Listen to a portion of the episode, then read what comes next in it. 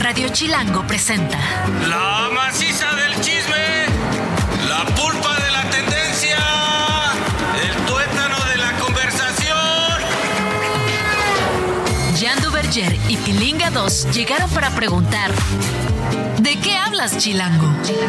Mira, tus ricos tamales oaxaqueños. ¿De qué hablas? Avance, caballero,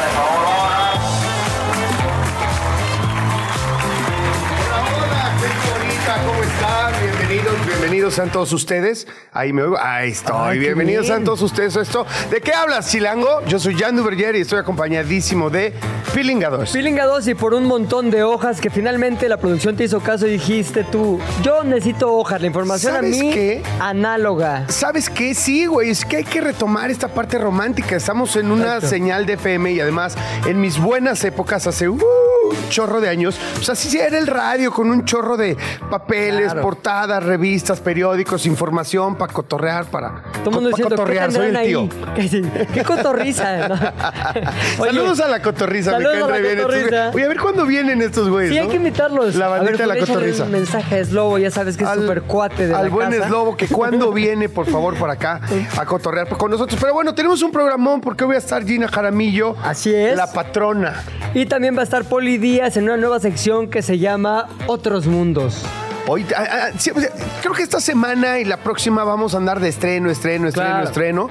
Eh, y por cierto, quiero decir que eh, la participación de la queridísima Gina Jaramillo va a ser constante y sonante. Así de entrada es. todos los miércoles. Ajá. Oye, algo que es horrible, ombliguito de semana, güey. Es ombliguito de semana, pero mañana jueves. Resulta. Sí, sí, sí. No le entro. Qué horror esos, esos, este. El otro día lo dije, lo dije en serio. Ah, lo dijiste en la ¿qué televisión. contexto? En Sale el Sol, ahí en Ah, Imagen también, Televisión, que sí, ahí ando sí. todas las mañanas. Dije, ay, bienvenidos, ay, sí, buena onda, sale el sol, porque bla, bla, bla. Es ombligo de semana y todos se me quedaban viendo con cara de güey. Neta, ya no se hace ese tío que dice, el ombliguito, Ombliguito de semana, güey. Oye, pues hoy en Ombliguito de Semana también hay chismecito. Toda historia tiene dos versiones o tres, contando la nuestra. Hoy hay chismecito. ¿De qué hablas, Chilango? Primer chismecito. Bueno, bandita, ahí les va el primer chismecito. Y es que jugó ayer el Tri. Ah, no, ya no lo puedo decir el Tri porque No. se enoja Alex Lora. Obviamente, no, no, Nos puede respeta mandar hasta nosotros. No, no, no. Fue a la selección mexicana en Filadelfia y como bien nos contó ayer Joshua Maya, es en un complejo deportivo en el cual, por casualidad, estaban jugando los Phillies de Filadelfia contra los Diamondbacks en un partido de campeonato de la MLB, o sea, la Major League Baseball, y también el primer partido de la nueva temporada de hockey sobre hielo en ese mismo eh, complejo, deportivo. ¿Y qué Está- creen que pasó? ¿Qué? Sí, Cosa no. que nunca le pasa a los gringos, se congestionó, se les salió todo de las manos, había más de 120 mil personas asistiendo a un evento deportivo en la misma zona, por lo tanto el camión de Alemania, del Ajá. equipo alemán, llegó tarde al estadio. Neta, ¿y los mexicanos sí llegamos temprano o qué? A Wilbur, papito Ah. lindo. Le ganamos a los alemanes en qué? En puntualidad. En puntualidad, No sé el partido, papá. ahorita vamos a decir, pero en puntualidad ya vamos 1-0. Cómete esa Alemania. Hasta parece que sabes de deportes, ¿No güey. Te viste? emocionaste con el tema, güey. Yo digo lo que agarro así de todos lados. Ganamos. Estuvo súper papazote. No, mira, la neta es que estuvo bueno. Se tuvo que retrasar el partido como 15, 20 minutos por ahí. Acabaron siendo como 25 minutos, pues. Este, que se retrasó el partido. Empezó 6 y 25 por ahí. Eh, el, el equipo mexicano muy bien, así en el contexto deportivo, la neta muy bien. Le jugó de tú a tú a un equipo alemán que es todopoderoso, que se está preparando para la próxima Eurocopa, que será en verano del 2024. Así que nada, me parece que el Lamborghini, como se le llama a esta selección, por el Jimmy Lozano, ¿En el, la- el Lamborghini, o sea, súbete al Lamborghini, ¿ok? O sea, bien bueno tu Lamborghini. y fíjate, a los dos grandes ídolos fue a quien los abuchó un poco la gente, quien ¿Por les cargó qué? la mano, a Santi Jiménez, porque no metió gol y sobre todo porque falló una clarísima. O sea, sí fue de. Vivís en un country. Así, o sea, esa fue de vivís en un country. Lo único que tienes que hacer es meter Tenés gol. a la mina que quieres. Andas de BMW para arriba. Y lo único que tenés que hacer es empujar. Y bueno, en esta ocasión, mi, G- mi querido Santi Jiménez no le empujó, pero no hay que ser, no hay que ser pesados. La neta es que en el contexto de la selección es complicada, la presión dio un buen partido, generó volumen de fútbol. Y quien sí me anotó fue Antuna. Este, este muchacho que a veces es muy criticado, juega para Cruz Azul, pero bueno, el partido ahí estuvo, la neta, no me voy a poner a hacer más análisis. ¿Estuvo bueno o no? Muy cotorro, ¿Estuvo chelero o no? muy chelero. Ahí Yo me eché tres cubas. Con eso, con ese. Chelero y tú. Yo me eché tres cubas y dos vodkas. Súper bueno. Chismecito 2. Siguiente chismecito, más de los que me gustan a mí, chisme de morras. ¿Qué pasó? Paul McCartney, ¿quién es? Pues un ex Beatle, bueno, ex Beatle, porque ya se acabaron los Beatles hace muchos años, pero a sus 82 años sigue de gira y también tiene un podcast. Está tan de moda el podcast que dijo, yo también lo voy a tener y su podcast se llama A Life in Lyrics. Es como una vida por mis letras, las letras de las canciones, obviamente. ¿Qué dijo en el último capítulo de su podcast? Habló de la tensión existente con Yoko Ono.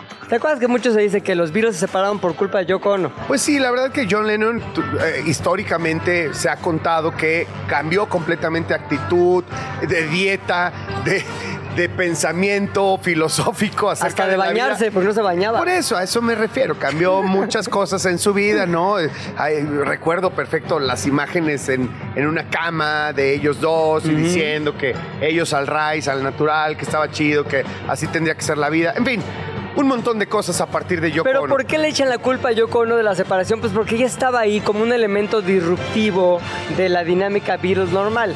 Estaban los cuatro componiendo, comentando, platicando, pero ella estaba ahí, como que leyendo el periódico. Y luego estaban, no sé, haciendo una rola y ella estaba ya ahí como que queriendo hacer coros de ¡Ah! Porque aparte sí canta medio ¡Ah! Yoko Ono. Entonces la onda... Canta bien feo. Canta bien feo. Cantaba bien feo la Yoko Ono. Oye, y lo que decían en el, en el podcast es que realmente los Beatles, ninguno de los cuatro integrantes de los Beatles, opinaban abiertamente acerca de la tensión causada por la presencia de Yoko.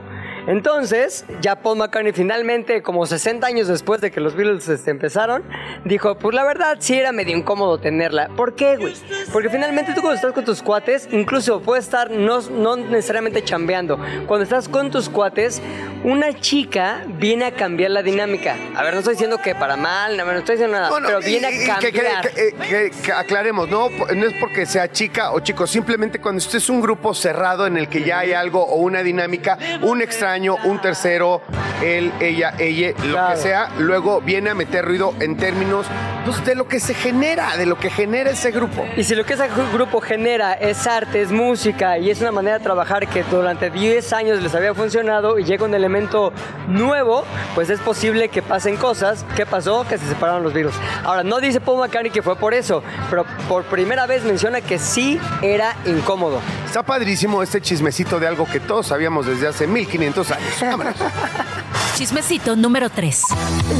Oye, uno de los cracks más cracks de la última época en el fútbol mundial, Karim Benzema, Ajá. otrora delantero del Real Madrid, gana, multiganador de la Champions, de ligas españolas y de todo tipo de este ¿Sabes por qué me estoy, perdón que te interrumpa con mi risa. ¿Sabes por qué, me- por qué me estoy riendo? Hace rato que nos pasó el equipo de producción los chismecitos de hoy, que venía Karim Benzema y yo, tan ignorante, entré a la oficina. Oye, ese Karim Benzema sí es famoso, o sea, sí ha hecho algo importante. Dije, luego, ah, seguro Jan sabe, no hay bronca. Nada más y nada menos que el gran delantero del Real Madrid quedará en la historia por todo lo que ganó, por supuesto, fue botín de oro, ganó todo Karim Benzema, también eh, ha sido un eh, futbolista importantísimo, pero también que ha generado muchísimo conflicto en la selección francesa. También Ajá. esta selección francesa, la más po- poderosa, poderosa de la historia, ¿no? En términos de generación, han ganado el Mundial en un par de ocasiones, eh, siempre son los favoritos para ganar la Eurocopa, tienen futbolistas evidentemente multiculturales y multirraciales. Ajá. Y de ahí el problema, Karim Benzema, de origen musulmán, Sí. ha tenido ya dos escándalos. Uno por el que fue suspendido por varios años de la selección francesa, en la que se decía que él eh, coercionó ahí un tema de, ¿cómo se dice? Se me fue ahorita el delito, Sí. se me fue ahorita la cabeza, ahorita le recuerdo. Pero como que le puso un 4 a un compañero de la selección francesa eh, en la que lo estaban extorsionando. ¿En serio? Sí, y, y, eh, quien lo extorsionaba. Como ah, que él lo puso para la él lo extorsión. puso exactamente para que un primo lo pudiera, un primo de Karim Benzema, Ajá. pudiera estar extorsionando a un, a, un, a un compañero de la selección francesa. Ahora, el Francia, Ajá. el gobierno de Francia, lo acusa Ah, ya no, de tener ya no la selección, el gobierno El gobierno de Francia lo acusa de tener vínculos con los hermanos musulmanes, Ajá. que es una organización terrorista. No es cierto. Te lo juro. Sí. ¿Un futbolista? Una así de es, grande. es una organización eh, radical musulmana. Así que, pues, a ver hasta dónde lleva. Ahora, ¿esto es un rumor o es una es una acusación del gobierno francés. Eh, eh, ahorita te digo quién fue. Es Gerard Darmian. Asegura que es eh, Que el un- ministro de Interior. Ah, ya, es una parte, un, un individuo dentro del gobierno francés. El ministro del Interior, Gerard Darmarin. Darmarin, perdón, Darmarin. ¿Y tú crees que le cause consecuencias graves? Yo y lo que, a mí me- lo que me parece gravísimo es la acusación. Claro, sí. ¿Me entiendes? No sería la primera vez que se le acusa de algo más o menos parecido en términos de delincuencia. Todo Vin- suena durísimo lo que el- lo han durísimo. acusado. Y es un tipo que gana todo. Ahorita está jugando este, en Emiratos Árabes y gana cualquier cantidad de dinero, es multimillonario, ha ganado todo. La verdad que no tiene, no tiene necesidad de meterse en esos temas. Sin embargo, sin embargo, la verdad, pues es musulmán y hay un tema religioso de ideología de fondo. Pero esta acusación la tienen que comprobar, si, de- si no, será muy grave. Está muy denso tu chismecito, ¿eh? Muy Vamos a algo denso. más tranquila, neta. Cuarto chismecito. A ver, en el mundo de la música, ahorita, en músico, más bien, en el mundo de la música regional mexicana, ¿quién es ahorita el Benzema de, de esa, de ese género musical? Exacto, Eh, muy Peso bien. Pluma. Exacto. Peso Pluma. es que le hiciste así con pluma de la cabellera. Sí. Oye, Peso Pluma, obviamente lleva muchos conciertos vendidos. En México no le ha ido tan bien en la venta de boletos, pero va a llenar al parecer el Foro Sol. Sin embargo, el días pasados tuvo un concierto en San Bernardino, California. Y no solamente la fue, lo fue a ver toda la gente mexicana o de ascendencia mexicana que vive por allá, sino también que lo fue a ver un actor muy famoso. Me refiero a Joaquín Phoenix. ¿Quién es Joaquín Phoenix? Tú cuéntamelo. Exactamente, The Joker. Es que me lo dices con la mirada, güey, no necesitas hablar. Este, The Joker, ya lo conocimos en múltiples películas, es buenísimo actor, es muy famoso, está por estrenar la nueva cinta de Napoleón, de la vida de Napoleón, evidentemente. Y dijo, ¿qué hago? Esa morra, la que anda bailando sola. No. Está pa' mí. Dos palabras de esa, pero voy a comprar el disco. Saben que está buena. Ay, ay, ay. Oye, entonces, dijo Joaquín Phoenix, ya filmé mi película, ¿a dónde voy? Ah, está, San- estoy en San Bernardino, San Bernardino, voy a ir a ver a Peso Pluma, así que fue a las primeras filas del concierto y no solo eso, pasó a backstage. Se filtraron unas escenas en video y en fotografía también del momento en el que Peso Pluma abraza a Joaquín Phoenix, que, por cierto yo no sabía, ¿eh? pero Peso Pluma es mucho más alto que Joaquín Phoenix. Por Eso si- Pluma es no- notablemente Es- alto. Debe alto. medir 1,90, por ahí, 1,80 y tantos. Casi 1,90. Ahorita. Es ahorita como larguirucho, flaquillo, pero lo importante es que Peso Pluma tiene una fama que ha traspasado no solamente las fronteras de México, sino también evidentemente todo mundo está interesado en escucharlo, en presenciar este, sus conciertos y Peso Pluma y Joaquín Phoenix, una unión made in heaven, como se dice, hecha en el cielo. Bueno. ¿Te gustó mi chismecito? Me encantó, pero Sonríeme. Ingrid dice que nos vayamos al último chismecito. Y el chismecito final. Checo Pérez. Más Checo deportes. Pérez. Sí, ma- cá- cálmate, No, güey. ¿por qué bien, no? más de, dice, más deporte. Oye, hablando de deportes, quiero aprovechar este chismecito para mandarle un saludo a mi hijo Luciano, Ajá. que nos está escuchando en ¿En Barcelona. serio? Un saludo hasta allá, Luciano. Sí, por medio de radiochilango.fm. Ahí nos está Eh, en escuchando. todos lados nos pueden escuchar. en cualquier lado. Oye, no tengo radio de transistor, no importa. Importa, se en tu celular, con que tengas datos, güey, poquitos, no te gasta mucho dato. Es a poquito dato. Oye, pues nada, mi Luciano y a toda la Academia Marcet de fútbol que están ahí escuchando, ya es un poco más tardecito para ellos. Pero bueno. qué rico ahorita, ya oscureciendo. Ah, en 10 de la noche, buena onda, Barcelona, pleno Ah. otoño. Saludos a la bandita y a todos los chamacos que nos estén escuchando por allá. Y sí, vamos a hablar de Checo Pérez, que ya viene el Gran Premio de Fórmula 1 de la Ciudad de México. Ahorita están en Austin, Texas. Ajá. Este fin de semana corren en Austin. En un par de semanas ya estarán acá. en, en la Ciudad de México y Checo Pérez salió en un video de Karim León. Ah, ¿en este cantante de regional mexicano que ha tenido multipremiado, famosísimo, que hace muchas colaboraciones y en esta ocasión hace una colaboración pues muy cotorra, no con un músico, no con otro cantante, no con otra agrupación, sino con el piloto mexicano Checo, Checo, ¿Y Pérez. qué sale haciendo Checo ahí? Manejando un taxi. Ah, ¿en serio? Está Ah, muy súper bien. Es cotorro. como un Arjona moderno. Zigzagueaba en mi taxi. Muy bien, ¿y ¿lo hace bien o lo hace como que ve a la cámara cada dos segundos, así? Oye, también Checo no es la primera vez que lo hace, porque también salió en el video de Mónaco de Bad Bunny y donde sale de Al Pacino. Más bien, sale Al Pacino. Sale al Pacino. Sí, Imagínate el nivel. En mi video está Checo Pérez, Al Pacino. La verdad, Checo Pérez, entiendo que ahora la gente le exige mucho porque está en el equipo número uno, porque tiene un auto buenísimo, porque tiene muchas posibilidades y se le exige que pelee por el campeonato y ahí se le critica. La verdad de las cosas es que fuera de Fangio, el argentino, este, me parece que Checo Pérez es el piloto latinoamericano más grande de todos los tiempos, el segundo piloto eh, eh, más grande de la historia por sus logros, la cantidad de podios, lo que ha hecho, en fin, la Y verdad. los videos, que es lo que a mí lo que me gusta, los videos que ha hecho están buenísimos. Señores, Bueno. se nos acabó el chismecito. Qué Se rápido. nos acabó el chismecito, fíjate. Hablando tranqui. Con Gina Jaramillo.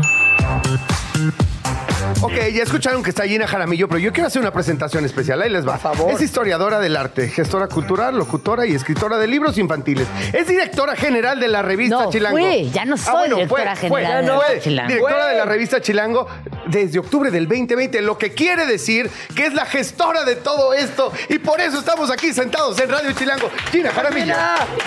¿Cómo están? Muy bien, ¿y Muchas tú? gracias por invitarme a su programa que me está encantando, está muy divertido y, Gracias. qué felicidad compartir micrófonos con ustedes. Oye, qué importante sonaste en toda la explicación que dio Jan de tu currículum. Fue de, ¿en serio? ¿Y qué le voy a preguntar? Pero bueno, lo bueno es que tú nos vas a llevar. Exacto. Lo bueno es que tú nos vas a llevar de la mano. Oye, Gina, la verdad es que estamos muy contentos. Además, felicidades por tu espacio aquí en Radio Chilango. Este, que le has llevado tranqui, le has llevado suave. Le has dado en serio como. Como onda la estación, esta naciente estación que ya bien poquito, pero me parece que eres icónica ya. Ay, qué bonitas cosas dice. No, en serio, en serio, me gusta mucho, me gusta mucho escuchar. Qué bueno que te gusta, porque la verdad eh, la pasamos muy bien, vamos tranqui, es un programa que además llega en un horario de esta ciudad que es de mucha neura, de mucha prisa, de mucha... No llego a la junta. No llego a la junta, tengo que ir al médico, tengo que hacer un mandado, o sea, es como mucho tráfico y me parece que vamos tranqui, es un lugar donde, bueno, ya sé que la ciudad está de cabeza, pero vamos tranqui. Muy bien, la Oye. Gente, perdón, la gente que, que- que escucha de qué hablas y que no necesariamente ha escuchado a Vos Tranqui, ¿de qué se trata el programa? ¿Qué tipo de temas y qué viene a este programa desde allá? Pues mira, en Vamos Tranqui hablamos mucho de arte, de cultura, de lo que sucede en la Ciudad de México. Finalmente, esta ciudad es una de las más importantes de Latinoamérica, yo te diría que hasta del mundo. Sí, Últimamente, sobre todo en disciplinas como arte, como música, todas las disciplinas culturales y artísticas han tomado una pues una importancia relevante a nivel mundial. Y todo eso se transmite en el programa. ¿Qué hacer? ¿A dónde ir? ¿Qué leer? Tenemos escritoras, tenemos artistas, hablamos también de feminismos, de crianza, eh, pues temas que definitivamente a cualquier ciudadano de esta ciudad nos Ve importa. la música que te pusieron. Pero bueno, por- hablamos de arte contemporáneo, hablamos de música electrónica. Sí, o sea, No, digamos que... sí. Yo creo que ese fondo, perdón, perdón que te interrumpa, mi Gina, tiene que ver con un poquito. Ya cámbiale, ya pon, la pon otra. Me estás poniendo nervioso, Pon la carajo. versión banda de esa misma Pero rola. ¿sabes qué? Sí nos viene a enseñar algo. Sí. O sea, sí nos viene a enseñar, Es lo que enseñar algo, Gina. Yo he tenido un par de pláticas, alguna incluso un poco acalorada. Sí. Siempre en, en buen, en buena onda, ser. expresando ideas. Porque, porque sí hay muchas cosas que antes eran de una manera y así eran. Sí. Y no sé si eran buenas o malas, pero hoy en día ya son de otra. ¿Me entiendes? Y porque hay una filosofía de fondo, porque hay un tema de respeto, de inclusión, de, de cómo podemos vivir mejor en sociedad. Y Gina sabe mucho de eso. Sí. Y de repente, a veces hablando se entiende la gente. Yo creo que estamos en un momento fundamental donde nos estamos deconstruyendo. Así como aprendimos muchísimas cosas buenas y malas, podemos desaprenderlas. Claro. Y a mí me fascina hablar de la palabra desaprender porque me parece que es justo de la que nos tenemos que agarrar para cambiar hábitos, costumbres, comentarios. Que los tenemos súper arraigados, ¿no? Sí, detectar Pensamos cuando que es- estamos haciendo cosas fuera de lugar, decir, bueno, si me desubiqué, si dije algo que no viene al caso, reconocer el error y desde ahí desaprender y cambiar. Claro. Oye, y para- mira, todo el mundo, todos, ellas, ellos, ellas, todos tenemos que aprender, pero los hombres particularmente tenemos unos problemas. Y los hombres de nuestra generación, generación, así, creo que sí. más. Y también las mujeres. Yo creo que hay una cosa, sí hay un machismo arraigado, sí hay un machismo que heredamos, mamamos, aprendimos, copiamos. Y que diría estaba justo- valorado. Ah, qué bien que. Claro, era, era eh, este machismo que era reconocido por el otro, por la sociedad y que desde la infancia era aplaudido además. Claro. Entonces hoy afortunadamente estamos desaprendiendo y estamos aquí para platicar qué conductas ya no son viables, qué conductas están fuera de lugar y definitivamente tenemos que erradicar, porque como sociedad construimos hacia un lugar positivo cuando dejamos de hacer estas Claro. cosas. Bueno, pues vamos a arrancarnos. ¿Te parece? Ya, ya me dio miedo, pero me dio Ah. emoción también. A ver, primera frase, primera frase. Robarte un beso. Robarte un beso ya no va. No, en, en esta, en esta cabina tenemos más de 40, somos 40 más. Somos 40 más. Sí, sí, sí, sí, totalmente. Y hay que eh, empezar por decir, yo recuerdo que esto de robarte un beso era incluso hasta romántico, ¿no? Claro. Cuando estabas ligando con una chava y ahí iban, salían, sentías que ya empezaba a caminar el asunto y era como, en cualquier momento le robo un beso y soy un Casanova, soy un caballero. Tache fatal, primero que nada, no es no y los besos tienen que ser consensuados. Sí. Es más, en nuestra época, hace rato platicábamos, Sí. ¿no? Alguien, estabas con, con tus amigas, decimos, ay, no, es que me robé un beso. Y a veces el beso robado, si el cuate te gustaba, estaba muy bien, pero cuando Ajá. el cuate no te gustaba, yo te lo digo porque me pasó. Claro. Era muy incómodo. Como, güey, como que se me acercó y me robó un beso y me, me, me O sea, y mucho. Y sí querías con él o sí tenías buena onda, pero eso, híjole, Pues tiró, sí, ¿no? ¿Por qué robar un beso? No, no, no hay razón para robar un beso. Pero ¿sabes qué? También lo hablábamos hace ratito. Uno como hombre pensaba, pues ni modo que le pida permiso para darle un beso. ¿Qué teto me voy a ver? Hoy te puedo dar un beso. Como que lo normal es, ah, mm, se lo doy. Era, lo normal era. Exacto. Yo me estoy contextualizando en los 15. Los, Claro. noven- los lejanos 90. Ajá. Entonces yo decía, ah, pues qué normal, ¿no? Lo normal y, y lo que está bien es llegar y darle un beso cuando la, la cosa ya te llevó ahí. Porque pedirle permiso me puede poner como un taradazo, un teto ahí. "Ay, ¿Puedo? Pero, ¿qué debemos aprender de esa realidad que hoy ya no está bien? Hoy ya no es viable robar un beso. Eh, preguntar y llegar a acuerdos es fundamental. Y hablamos de robar un beso, robar una foto, tomarte una foto cuando no estás preparada. Por ejemplo, Claro. siempre hay que preguntar, "Oye, ¿te puedo tomar una foto? ¿Y te puedo dar un beso? ¿Te puedo tomar de la mano? Hoy los acuerdos son fundamentales. Todo tiene que ser consensuado. Los vínculos son consensuados. Vamos al siguiente punto, pero antes, qué bonito sonó. Ya no eres un teto, ahora suena divino. ¿Te puedo dar un beso? Por favor. Claro. Siguiente punto. Hay otro, hay más. De hecho, una lista extensísima. ¿Cuál crees? Hay una parte que eh, tiene que ver con. Esto es precioso. Cuando ustedes escuchan, hablan, piensan eh, en ciertas situaciones, por ejemplo, les voy a leer algunas y me dicen que. Ay, les- me va- me van a ir diciendo cómo les suena esto, porque definitivamente se van a, a identificar. Ay, pero no lo estoy logrando. No, Pero- no te preocupes, yo aquí las tengo. Asumir que en un date el, entre héteros, el güey siempre tiene que pasar por la chava y regresarla a su casa. Creo que cuando nosotros crecimos en la época de los 2000 tempranos, hasta las mamás nos decían, ay, pero ¿qué? ¿Este cuate no va a pasar por ti? Claro. Hoy no tenemos que esperar a que este cuate pase por nosotras porque somos mujeres independientes, libres, podemos ir con nuestras amigas a donde se nos dé la gana. Y no tenemos que tener la aceptación, el permiso y esa etiqueta también de, híjole, es que si no pasa por ti, pues está raro. No, no está raro. No, no está raro. No, no, no está, raro. Estamos quedando de vernos en un punto medio, en un punto seguro. Somos personas adolescentes, adultas, pero con independencia. Ajá. Y esa independencia también tiene que ver con lo económico.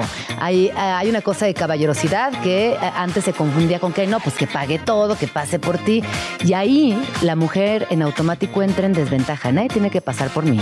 Nadie tiene que pagarme las cosas. Yo puedo moverme en un vehículo, en un camión, llegar y también asumir la parte económica. Oye, eso de, eso de que te paguen, sí se siente como mujer, y lo pregunto desde mi, este, desde mi ignorancia de hombre, sí se siente como que, ah, pues ya me pagó ¿Hay algo que debo o hay No, una dinámica cero. distinta porque me pagó? No, para mí hay un tema de caballerosidad que también es bien complejo porque caballerosidad según quién o hasta cuándo o hasta dónde. Yo más bien creo que en los acuerdos decir, bueno, yo te invito a este lado y a la próxima vez tú me invitas una chela. Claro. ¿no? Y como ir también eh, poniendo en ambas partes el, el equilibrio de los vínculos. Creo que va por ahí. Creo que eh, el respeto en términos de, de tema y de concepto, y, y lo digo porque estoy justo en una relación que me está enseñando muchísimo. La verdad, estoy con una chava increíble que justo en ese tema me ha dicho, oye, no es que no tienes que venir por mí. Te veo allá. órale, te veo allá. Yo voy para allá porque así me acomoda. Ayer me dijo, oye, ¿sabes qué? Estás tú por la zona, ven por mí y vamos a cenar algo. Ahora sí, vamos a cenar algo por acá. Claro. Pero siempre este tema como de comunicación está súper chido. No, y también en ese te veo allá está la posibilidad de cuando yo me arte, cuando ya vea que esto no está cómodo, ahí nos Ahí vemos. nos vemos, Ahí nos sí. vidrios y cada quien a su casa y todo bien. Ahora todo lo que siento, bien. nos tenemos que ir a un corte, pero sí te quedas con, con nosotros un ratito más, nada más para las dudas que tenemos. Pero una cosa bien importante es, siento que estamos en un periodo de transición entre que me dio una cosa, ya lo vivimos de chavos, ahorita es otra cosa.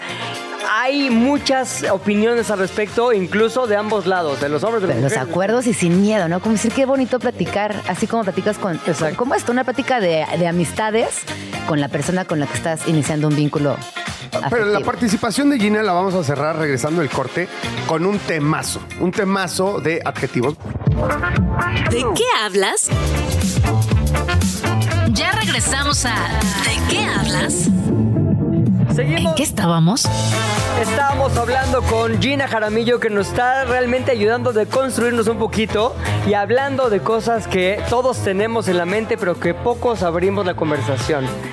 ¿A qué vamos Gina? Traes una serie de adjetivos ahí de palabras que... Sí, traigo que una serie mucho. de adjetivos, pero también de etiquetas sociales que se construyen desde el lenguaje y es ahí donde podemos ver el poder de ma- del machismo naturalizado en las palabras más naives. Por ejemplo, cuando decimos que una vieja es una zorra, que una chava es una loba, que una mujer es una perra, cuando es una gallina, cuando es una rata, todas son palabras despectivas, ¿no? Sí. Cuando Todos van a mal. cuando este mujerón, este viejón, esta increíble persona tiene estos adjetivos calificativos, es vista como algo muy feo.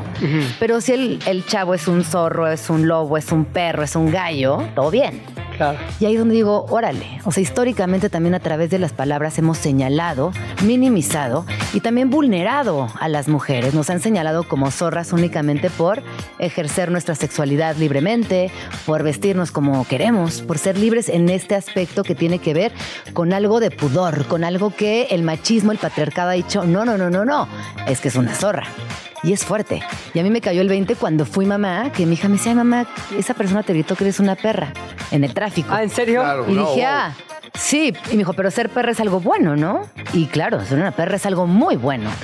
Y ahí me cayó el 20 y hice el clic. Y si es masculino es como, ¿qué onda perro? ¿Cómo andas? Ajá. Es hasta de Sí, cuate, es de hasta amigo. de eres súper cañón. ¿Y en qué momento se va configurando eso? O sea, esa acepción a el mujer representa lo negativo, lo no deseable, y en hombres la misma palabra es justo lo contrario en muchos de los casos. ¿Y ¿Cuándo nace eso? ¿Cómo se da esa separación? Pues mira, yo no sé cuándo nace exactamente, pero sí creo que palabras como zorra, perra, cerda, víbora, la vieja que es víbora, ¿no? Como "Ay, esa chica es una víbora, eh, se cargan de simbolismo y particularmente de rabia, de ignorancia y de insolencia, que es lo que yo leo en todas esas palabras.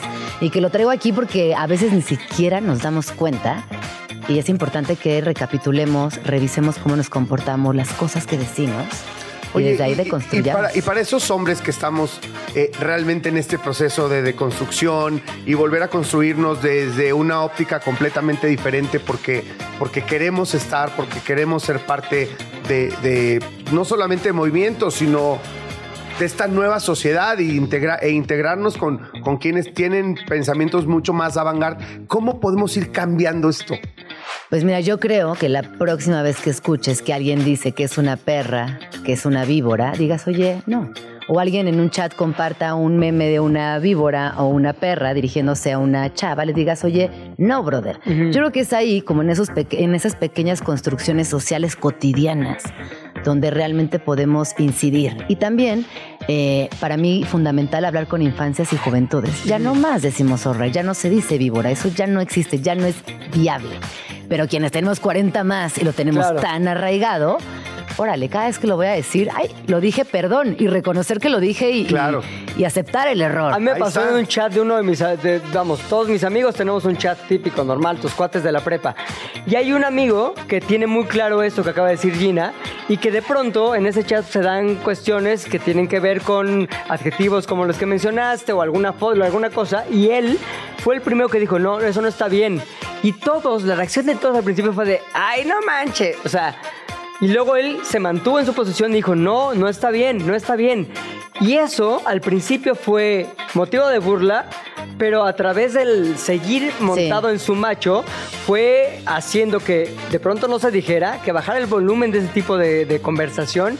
Y al final sabemos que ahí, en ese entorno, no. Claro que y no. cuando vamos este, cancelando entornos en los que se da esto, vamos ganando más terreno en la deconstrucción, creo yo. Sí, justo les voy a compartir una, una columna que yo escribí al respecto, donde también hablo que la escritora Clarisa Pincol Estés, que en su libro Mujeres que corren con lobos, habla de la mujer salvaje, la que enseña a las mujeres a ser amables cuando tienen que proteger sus vidas emocionales. Perdón, a no ser amables. Y aquí justo habla de la naturaleza salvaje. Y volvemos a lo mismo. Cuando hablamos de una zorra, de una loba, de una perra, hablamos de mujeres poderosas. Sí. Claro. Hablamos de mujeres increíbles, hablamos de mujeres fuertes, de mamás que defienden y que construyen también manadas.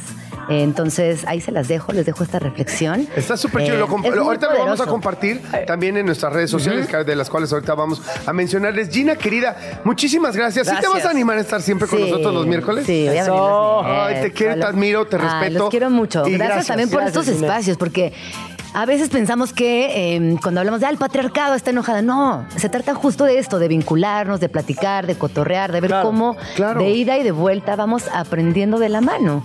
Repito, tenemos 40 más, estamos desaprendiendo y está bien bonito. Este es el primer aplauso que se va a dar en nuestro programa. Creo que sí, Y es, ¿eh? y es a Gina Jaramillo. Gracias, querida Gina. Gracias, Gina. Los quiero. Igual. Igual. Aquí te estamos Nos escuchando, estamos viendo, escuchando. aprendiendo y desaprendiendo contigo.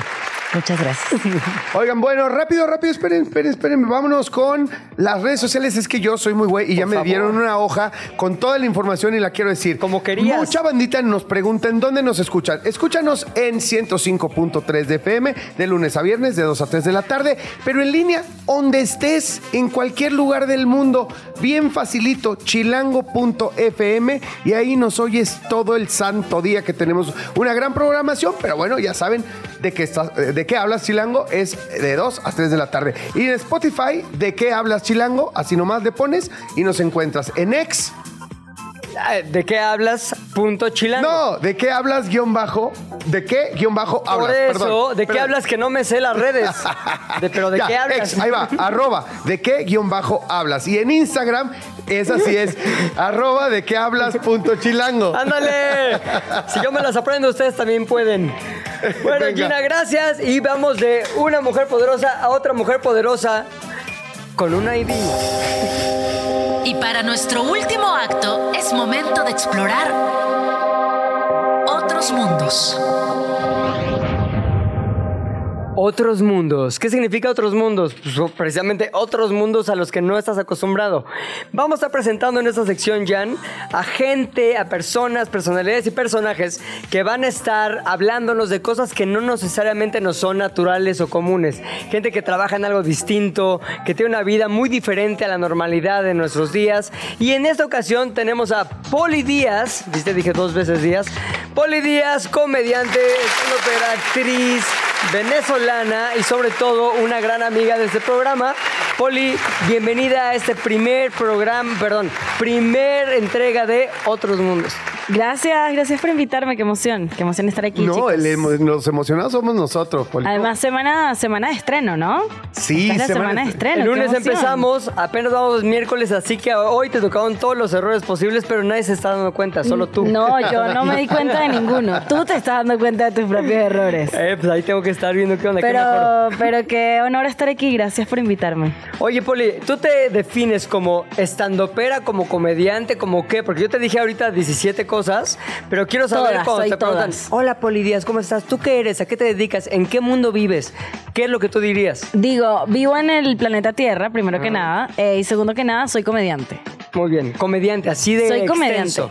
Sí, porque al final como que ejerzo de muchas formas. O sea, siento que la comedia no es solamente pararte, o sea, conozco muchos comediantes que no necesariamente hacen stand-up y, e igual considero comediantes. Sí. ¿Sabes? Como que creo que la comedia tiene esa cosa bonita de ahora que mucha gente hace comedia en distintos formatos. Entonces, yo digo que soy comediante porque gracias a Dios puedo hacer comedia en bastantes formatos. ¿Y es difícil ser comediante? O sea, está di- difícil, es, ay, solo se ríen y ya y dicen cosas chistosas. Ay, yo creo que sí es difícil, yo creo que sí, sí es complicado, sí, sí es, sí es bastante... ¿Sabes por qué? Porque al principio se fracasa mucho. Eh, Eso, justo ese es el tema. Uy, y particular. todavía, todavía, yo fracaso tres veces a la semana. Pero lo que pasa es que el fracaso, o sea, te queda a tiro de piedra. Es como si la gente te aventara jitomatazos. O sea, la no risa. Todo el mundo dice, ay, qué padre que te dedicas a la risa. Ajá. Sí, güey, pero estás constantemente en el riesgo de la no risa. Estás en el ridículo siempre. Es- Así- o sea, estás sometido a que el 80% de las veces tu propuesta sea un fracaso. Pero sabes que está brut- eso es buenísimo porque cuando te caes en público no te duele nada, ya estás muerto por dentro. Claro. Oye, aparte es O muy sea, sí. evidente y doloroso cuando fracasas haciendo tu chamba. Ajá. O sea, si yo mando mal un escrito, bueno, pues se entera el cliente y ahí como que hay una discusión.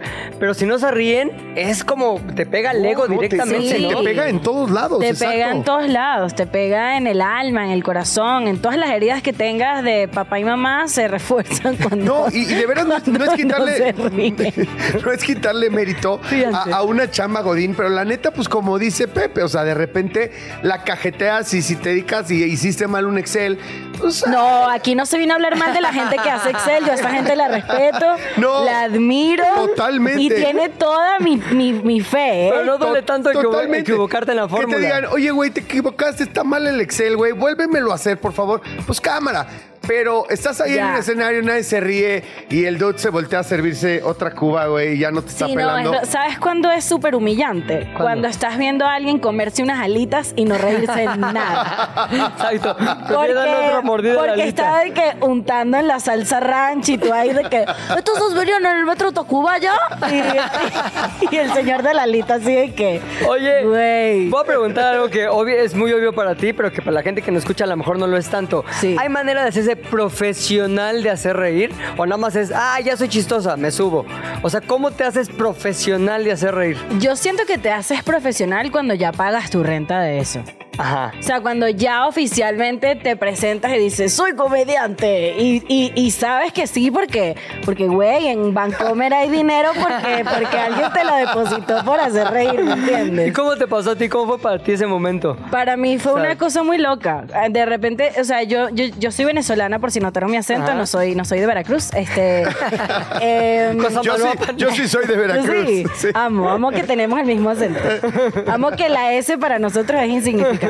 Exacto. Bueno, para mí lo que me pasó es que yo soy venezolana, vivía en Venezuela, era locutora de radio, de Ah, hecho. ah, ¿en Y serio? Por eso tengo mucha Criticándonos emoción. horrible. No, no, lo están ¿Y cómo, haciendo. y cómo lo hacemos? No, ustedes eh, muy bien. Este Nos mató. No, ya nos nos hizo reír, exacto. Es buenísima haciendo reír. Ah, no. Gracias, gracias. Este, gracias, papá. Bueno, ahorita te deposito. Mira, eh, nada, el tema fue que yo eh, era locutora, actriz, bueno, sigo siéndolo, pero en ese momento era lo que más Llego a México y la única cosa a la que tenía acceso era subirme a un Open a hacer stand-up. Entonces, ¿cómo empecé a cobrar por hacer stand-up? Me pasé tres años, o probablemente sí, tres años, subiéndome a Open y ya, y de repente un día alguien dijo, ah, a ella como que hay que contratarla para algo. Ajá. Y de ahí en adelante como que se empezó a regar la voz y más gente me empezó a contratar. Y aquí, enos aquí. Eh, Es una maravilla, pero mira, creo que Pepe se emociona, lo emocionas muchísimo y eso, y, y eso dice mucho de tu gran calidad y, este, humana y además creativa, ¿no? Y como, como artista. Porque Pepe no respeta a cualquiera, ¿eh? La verdad, es medio pesadillo a veces el güey. Entonces, pero bueno, ya se emocionó y, y soltó un poco lo de este, otros mundos, ¿no? Y demás. Ajá. ¿Cómo venezolana, cómo decides llegar por tu propio pie a México? ¿Qué tan fácil, qué tan difícil, con quién? Este, de, ¿Cómo aseguraste las primeras lanas para pagar el, de- los de- el departamento? ¿Cómo tomaste esos riesgos? Eh, ¿Dolió, no dolió? ¿Cómo te trató la gente con la que tuviste contacto primero? Cuéntame todo ese Y mundo. yo demasiadas Todo el libro, todo el libro. Quiero todo el ya libro. todo el libro. Era el año 2018. no, yo, bueno, no sé si sabes que en Venezuela hay una dictadura. Entonces, como que eso Mira, ayudó mucho la a verdad, tomar la, la verdad, no quise empezar por ahí la pregunta. Mejor dije, ¿por qué saliste? Dilo tú, ¿por qué saliste de Mira, Venezuela? mira. Un país no. que hace tanto calor, ¿cómo no, fue? es que fíjate que el clima no es mi cosa favorita, entonces dije, tal vez un lugar. No, eh, ayudó mucho la situación política. Eh, dije, quiero ser joven en un país donde pueda ser joven. Creo que México es un país maravilloso para... Y para los extranjeros, ¿sabes? Es un país donde, en, en verdad, yo tengo cinco años acá, nunca he tenido ningún tipo de xenofobia de parte de, de algún mexicano. El mexicano está muy acostumbrado al extranjero, es, un es un- una ciudad muy cosmopolita, además Ciudad de México. Entonces, como que yo dije, bueno, ¿qué es lo más cercano a Nueva York sin tener que hablar inglés? Ciudad de México.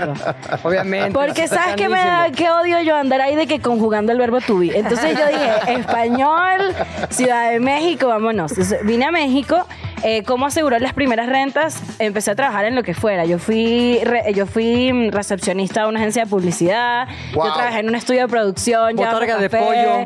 Ajá, yo fui extra en series donde, donde obviamente nada más no me veo, pero ahí estaba yo. Ah, no te ves en ninguna porque me encantaría ver así el momento que estás comiendo algo atrás y siempre diciendo que sí. Siento que... Los extras siempre dicen que sí. No, es que fíjate que creo que para ser extra todavía hay que ser un poquito más alto que yo. Ajá. Entonces yo nunca me veo porque soy muy pequeñita. Entonces al final de que soy la peor extra del mundo, pero igual me pagaron, me pagaban mis mil pesitos al final Ajá. del día, tuto bene. y ya, y, y como que chambeé, hice muchas, muchas chambas, fui productora una de, em, de varios podcasts, de, conte- eh, siempre como detrás de cámara. Pero siempre haciendo Eh, comedia, o sea, no lo dejabas. No es como que una cosa sus- exacto, o sea, a la otra. Como que estaba muy claro que necesitaba chambas que pagaran la renta y en la noche me subía a lo que me invitaran. Eh, siempre y cuando no tuviese que desnudarme o... Tengo una invitación. Exacto, o poner en venta alguna de mis órganos reproductivos. Pero, Nada. este, sí, eso hice, hasta que un día pues se cambiaron los papeles y solo comedia.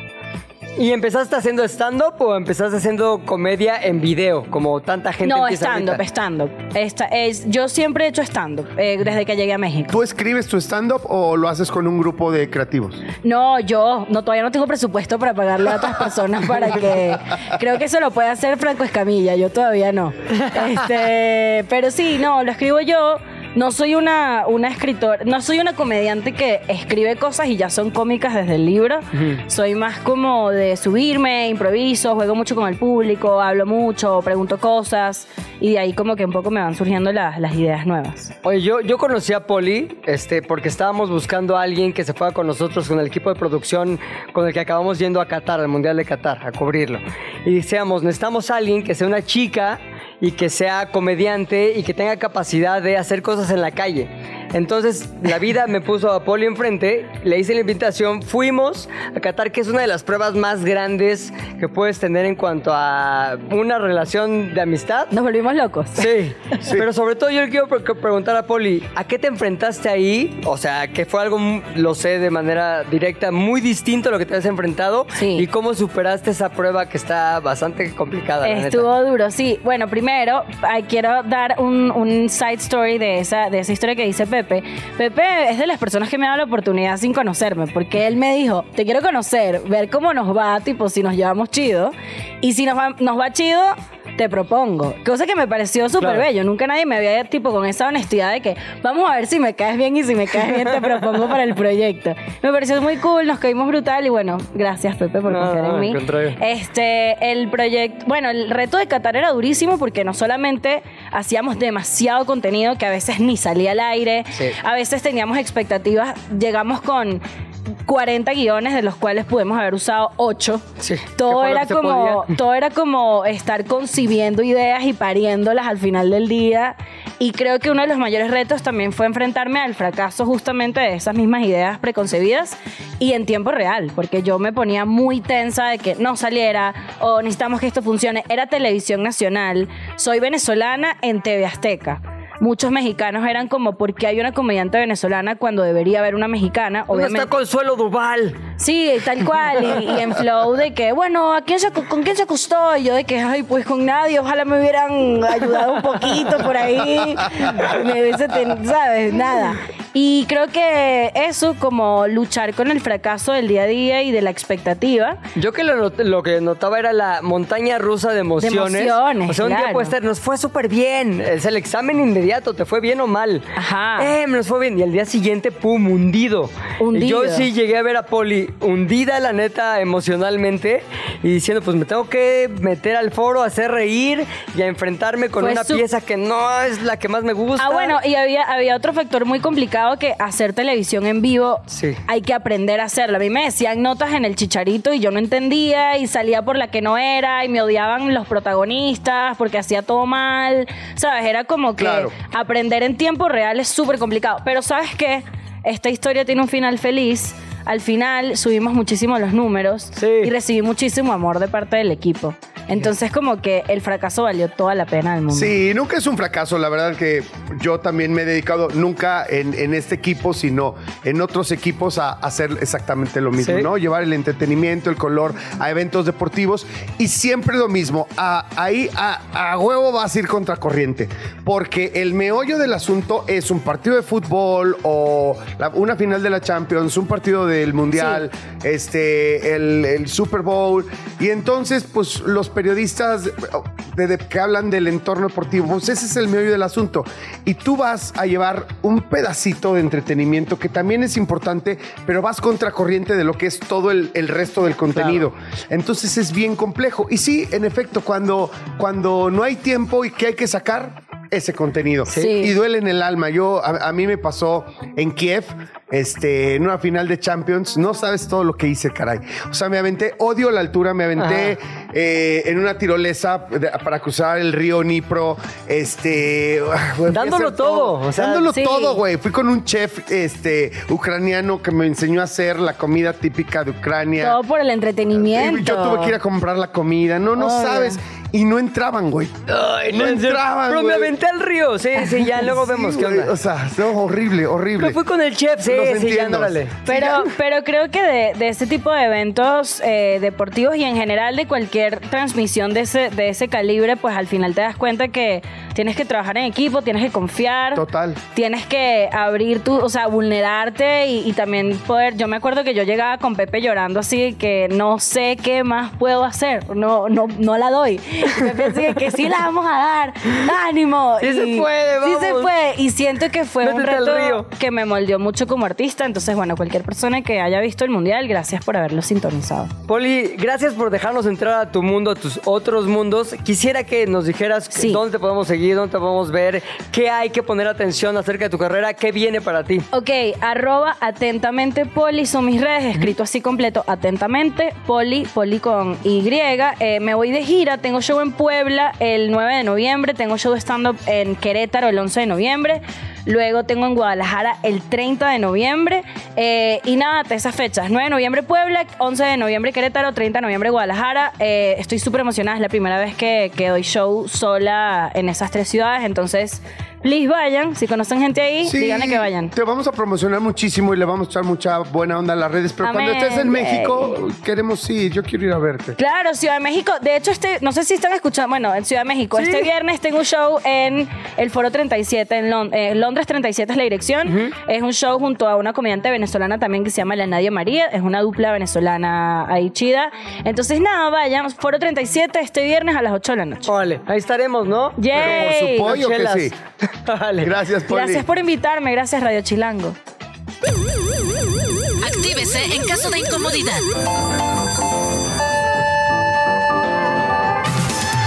La ruleta.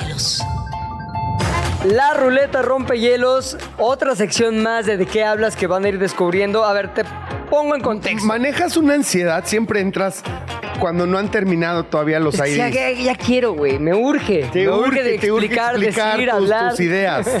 Expresarte, güey. Maldita expresarme. sea. Ese- he, pasado la vida escribiendo ideas para otros y, otros las expresan y yo no puedo. Y ahora que estoy aquí, callado. los malditos IDs no me dejan hablar. Pero ya que pasó el ID, ahora sí les puedo decir, la ruleta rompe hielo se trata de algo muy sencillo. ¿Te ha pasado estar en un elevador, momento incómodo, gente desconocida. ¿Te ha pasado llegar a una boda, te sientas en la mesa, no conoces a nadie, pero ahí estás? ¿Te ha pasado llegar a una junta y no sirve la conexión para que se vea la presentación en la pantalla? Son momentos incómodos y necesitas algo con que romper el hielo, una conversación. Así que nos dimos a la tarea aquí en ¿De qué hablas? De crear la ruleta rompehielos. La ruleta básicamente empieza a girar y nos da temas, cues de lo que podemos hablar si queremos romper el hielo y hoy la vamos a girar, Jan, tres veces. Pregunta de producción a la producción. ¿Tenemos IDs de esto? Sí, señor. Vamos a ver. Gracias. Oh, sí, señor. Ay, tenemos, no tenemos. Ándale. Es el productor, muy acá. ¿Viste? Tiene buena voz aparte, ¿eh? Tiene buena voz. A ver si no le pasa como varios productores que luego ya, siéntate, ya habla tú. Oye, señor productor, vamos a ver si Pepe puede lograr aguantar los IDs. Sí, señor. Nada más necesitamos que giren la ruleta. A ver, una, dos, tres. Muy bien. Rompan el hielo hablando de celebridades gringas que les caen mal. ¿Empiezas o empiezo? Empieza tú. Jada Pinkett Smith, la esposa de Will Smith. Bueno, ex esposa ahora creo. Me cae mal, güey. Me cae mal porque siempre siento que lo sobaja. Siento que no lo quiere. A ver, esto es solo sentimiento y percepción mía, ¿eh? Entonces, ¿por qué me cae mal? El chiste es que imagínate que llego a la boda esta. Güey, hizo público que le puso el cuerno y el güey tuvo que aguantar vara. Pero no solo eso, siempre hay como este desdén. Y no sé si ya leíste el libro de Will Smith, que se llama Will. Él cuenta todo un capítulo, se trata de cómo le preparó una fiesta cuando cumplió 40 años, Jada Pinkett. Le preparó una fiesta, armó un documental de la familia de Jada y así encontró al ancestro de cuarta generación hacia arriba. Se fue a una isla donde estaba su tara, tara, tara, tara abuela. O sea, hizo todo un acto de amor en video, lo presentó en una fiesta con todos sus amigos y al final de la fiesta ella estaba enojadísima y le dice, siempre tienes que hacer que todo se trate de ti. Entonces, este gesto de este hombre enamorado, eso es mi percepción otra vez, ¿eh? no quiero que se me vayan encima. Este, ella lo correspondió con una, este, con desnet y sobre todo con un reclamo de siempre quieres que todo se trate de ti. Jada Pinkett Smith, celebridad que me cae mal. ¿Tú? ¿Sabes quién me cae mal? Este rapero, el que se casó con, con la Kardashian, ¿cómo se llama? ¿Taiga? No, el rapero. Kanye Ah, West. Kanye Ka- West. Kanye, Kanye West. Te voy a decir por qué me cae mal, porque amo su música, eh, pero una vez que se, que se puso en el spot de la vida super pública, este, mm, sí, ya lo perdimos, hace muchas locuras. Me parece que ya nomás tratar de destacar por, por, por decir, eh, por dar declaraciones como que llevadas al extremo, eh, incluso al extremo de ofender gente, de ofender movimientos, de ofender filosofías, pues me parece que, que no está chido. O sea, te cae mal, te- eso, eso a ti no, no te va. Me encanta su música. ¿Qué pasó? ¿Ya nos vamos? Ya nos tenemos que ir. No, ¿cómo? No, ¿cómo? Tenemos más temas. Dos minutos más, güey. Espérate, allá dos minutos. Cálmense. ¿A quién le Oigan, pagamos para dos minutos? Ok, amo su música, más me cae mal él como persona. Último tema y nos vamos. ¿Cuál es? Rompan el hielo con exper- experiencias culinarias sobrevaloradas. Ay, el güey, el güey de que echa la salecita. Salve. Salve. Ah, Salve. O sea, lo que cuesta, tiene restaurantes por todo el mundo. La mamá esta de ponerle hoja de oro al- a la carne. Ajá. O sea, cálmense. Una buena carne bien condimentada y bien echada al asador. ahí. Su salecita. Que de mar. chille. Que chille. El que chille cocina mejor, güey. No le hace tanto de Coincido pedo. contigo. Y las Eh, experiencias. El, estas- morro ese ya me cae súper mal. ¿Cuál? Ah, Ah, Salvey. eh, sí, el que Bae. el que chille. que no, el que chille lo amo. A, a- a Robert Rob, a Grill, sí. lo, le amo. Que venga. Sí. Vamos a buscar que venga. Órale. Ya, ya, le vamos a hablar, le vamos a hablar. Y por, yo quiero decir cuál es mi experiencia culinaria. Ya sé que tenemos un minuto. Ahí les va. Hay lugares donde sirven una hamburguesa, pero le echan como dos litros y medio de queso amarillo y luego le quitan la madre y como que el queso se desparrama. ¡Ah! Y, Está que te, y te dan guantes negros, güey. No O se me antoja nada, perdón. o sea, perdón si ustedes son socios o sea, del lugar o han ido y les gustó y lo eh, pusieron en su Instagram. No me gusta, adiós. Bueno. Gracias por este tercer programa. Qué rico. Oye, estuvo bueno, ¿eh? Estuvo bueno. Gracias. Nos escuchamos mañana en ¿De qué hablas? Chilango. Se terminó la plática por hoy, pero nos escuchamos mañana, a la misma hora. ¿De qué hablas, Chilango? Radio Chilango, la radio que... Viene, viene, ¿eh?